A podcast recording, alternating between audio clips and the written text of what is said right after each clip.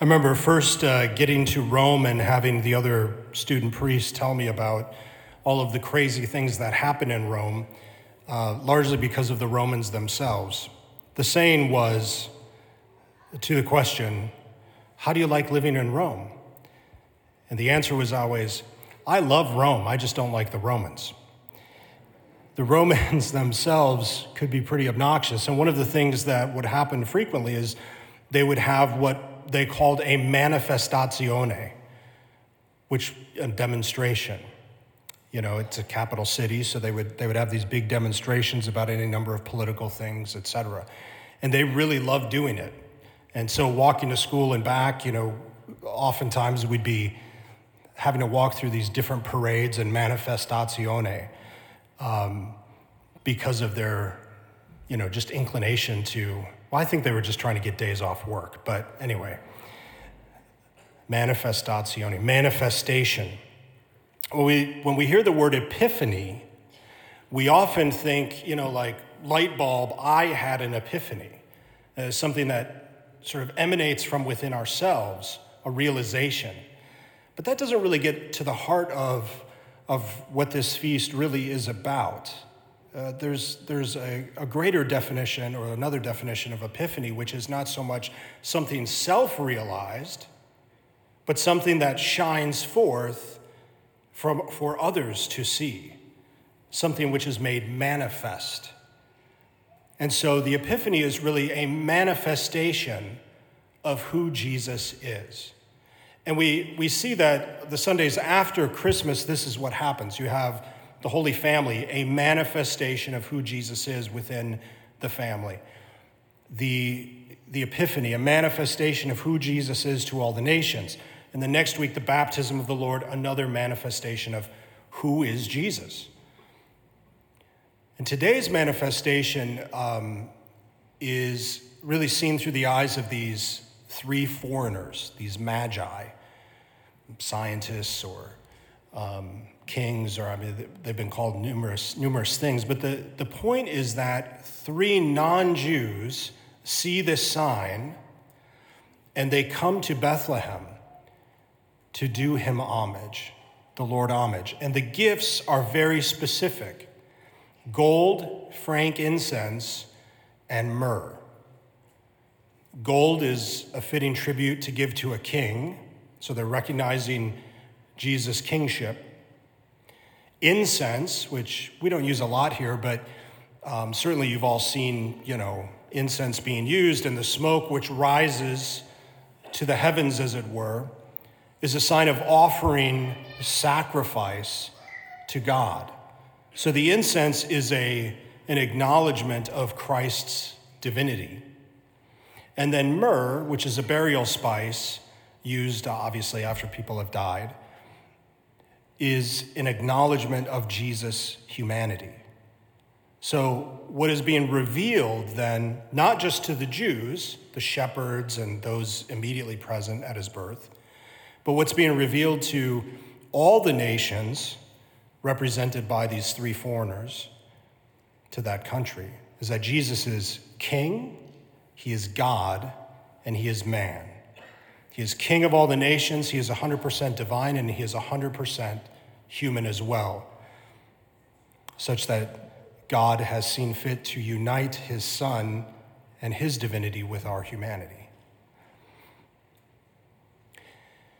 It's interesting how many times as Catholics we have said things about Mass like, well, I'd go, but I don't really get anything out of it. Or I like this Mass because I get something out of it. Or I don't like that Mass because I don't get enough out of it. There's really an egocentricity that I think is very common for people. The idea that when we go to Mass, we ought to receive something first. That the goal of Mass is that we get fed. But that's not actually the whole point of the Mass itself at all. Not, not firstly. The whole idea of worship is just like what these magi did. They came to Jesus and they honored him first, not expecting anything in return. And they didn't really get anything in return, seemingly. except the ability to honor him and to worship him, which itself was a gift. Such a different way of looking at worship, but it is actually the correct way of looking at worship. It's something we are doing for God. And it's only in doing for God that we can really receive from God. There's so many, I remember uh, growing up, you know, this is not at this church, but at other Catholic churches. Nobody here does this, of course. But, you know, some, pe- some people would just go to church and they just, they go and they they get communion and run out the door and, and, well, at least I got communion. And, you know, they're doing kind of the bare minimum. They got their thing and then off they go. That's really, I mean, if you consider that, I mean, consider that in relation to anyone else going over to somebody's house for a visit and just, well, what time are you serving dinner? Well, I mean, we'd like to entertain you for a little bit first. Well, no, just when is the dinner ready? I'll just show up then. When is dinner time? Six? Okay, six. To show up at six, and then I'm going to leave before dessert. And then I'm out of there. You'd say, well, gosh, that's really rude. That's not hospitable at all. But it's really good for us to reflect on this in relationship to what we should be doing, what this is supposed to be about. Little kids will often ask that, and of course, my nieces and nephew would ask that, you know, uh, Frunkle John, Father Uncle John, Frunkle John, why do we have to go to Mass? You know, and I'm like, just go to Mass. Um, of course, I would always rephrase it and say, why do we get to go to Mass? Yeah, they'd never liked that.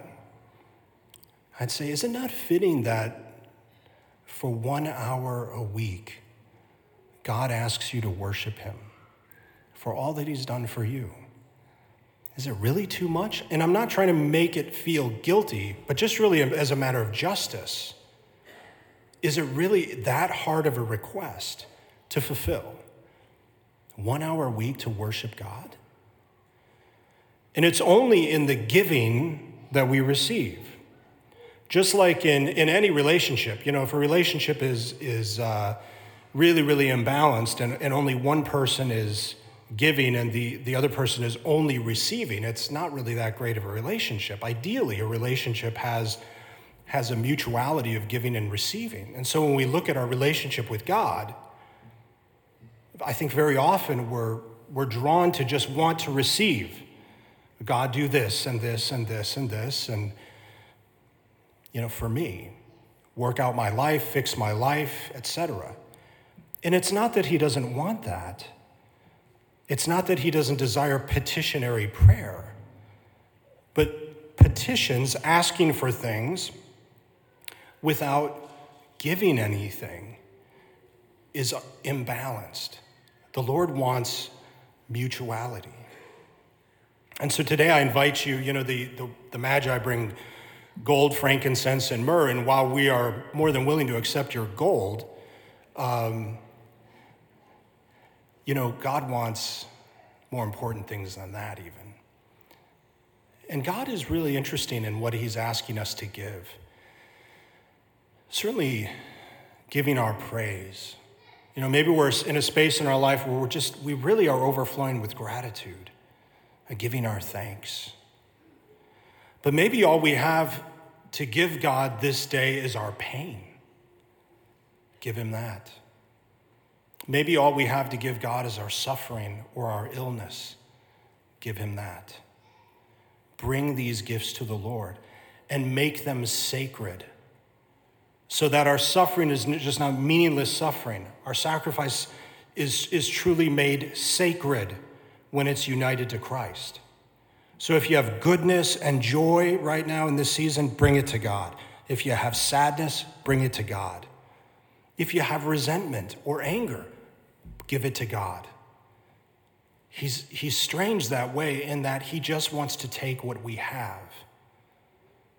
But when he takes it, and when we give it to him freely, he can transform it into something greater than it ever would have been, been on our own. Please stand.